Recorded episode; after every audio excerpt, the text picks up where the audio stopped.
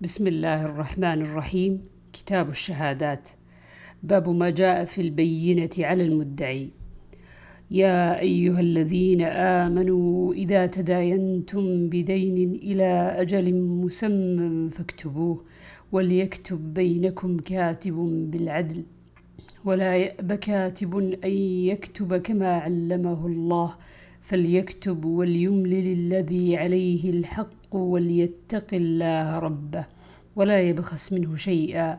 فإن كان الذي عليه الحق سفيها أو ضعيفا أو لا يستطيع أن يمل هو فليملل وليه بالعدل. واستشهدوا شهيدين من رجالكم. فإن لم يكونا رجلين فرجل وامرأتان ممن ترضون من الشهداء أن تضل إحداهما فتذكر إحداهما الأخرى. ولا يأبى الشهداء إذا ما دعوا. ولا تسأموا أن تكتبوه صغيرا أو كبيرا إلى أجله. ذلكم أقسط عند الله وأقوم للشهادة وأدنى ألا ترتابوا إلا أن تكون تجارة حاضرة تديرونها بينكم. فليس عليكم جناح ألا تكتبوها وأشهدوا إذا تبايعتم ولا يضار كاتب ولا شهيد. وإن تفعلوا فإنه فسوق بكم. واتقوا الله ويعلمكم الله والله بكل شيء عليم. وقوله تعالى يا أيها الذين آمنوا كونوا قوامين بالقسط شهداء لله. ولو على أنفسكم أو الوالدين والأقربين إن يكن غنيا أو فقيرا فالله أولى بهما. فلا تتبعوا الهوى أن تعدلوا وإن تلووا أو تعرضوا فإن الله كان بما تعملون خبيرا. باب إذا عدل رجل أحدا فقال لا نعلم إلا خيرا أو قال ما علمت إلا خيرا.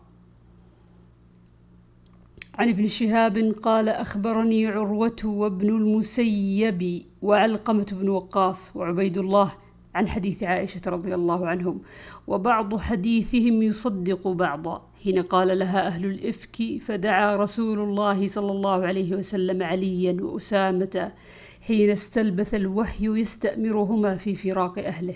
فأما أسامة فقال أهلك ولا نعلم إلا خيرا. وقالت بريرة إن رأيت عليها أمرا أغمصه أكثر من أنها جارية حديثة السن تنام عن عجين أهلها فتأتي الداجن فتأكله. فقال رسول الله صلى الله عليه وسلم من يعذرنا من رجل بلغني أذاه في أهل بيتي فوالله ما علمت من أهلي إلا خيرا ولقد ذكروا رجلا ما علمت عليه إلا خيرا. باب شهادة المختبي. وأجازه عمرو بن حريث قال وكذلك يفعل بالكاذب الفاجر وقال الشعبي وابن سيرين وعطاء وقتاده السمع شهاده وقال الحسن يقول لم يشهدوني على شيء وإني سمعت كذا وكذا عن عمر بن عبد بن عبد الله رضي الله عنهما قال انطلق رسول الله صلى الله عليه وسلم وأبي بن كعب الأنصاري يؤمان النخل التي فيها ابن صياد حتى إذا دخل رسول الله صلى الله عليه وسلم طفق رسول الله صلى الله عليه وسلم يتقي بجذوع النخل وهو يختل أن يسمع من ابن صياد شيئا قبل أن يراه. وابن صياد مضطجع على فراشه في قطيفة له فيها رمرمة أو زمزمة. فرأت أم, ص... أم ابن صياد النبي صلى الله عليه وسلم وهو يتقي بجذوع النخل. فقالت لابن صياد أي صاف هذا محمد. فتناهى ابن صياد. قال رسول الله صلى الله عليه وسلم لو تركته بين. عن عائشة رضي الله عنها قالت جاءت امرأة رفاعة القرظي النبي صلى الله عليه وسلم فقالت كنت عند رفاعة فطلقني فأبت طلاقي فتزوجت عبد الرحمن بن الزبير إنما معه مثل هدبة الثوب. فقال أتريدين أن ترجعي إلى رفاعة؟ لا حتى تذوقي عسيلته ويذوق عسيلتك. وأبو بكر جالس عنده وخالد بن سعيد بن العاص بالباب ينتظر أن يؤذن له. فقال يا أبا بكر ألا تسمع إلى هذه ما تجهر به عند النبي صلى الله عليه وسلم؟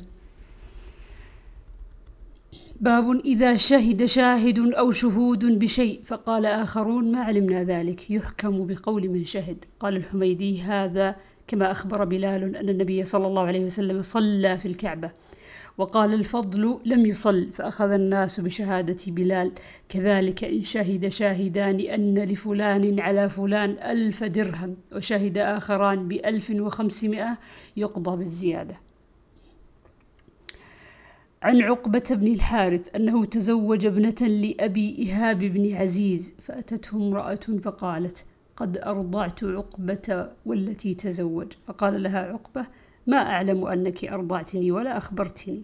فأرسل إلى آل أبي إيهاب يسألهم فقالوا ما علمنا أرضعت صاحبتنا. فركب إلى النبي صلى الله عليه وسلم بالمدينة فسأله فقال رسول الله صلى الله عليه وسلم كيف وقد قيل؟ ففارقها ونكحت زوجا غيره.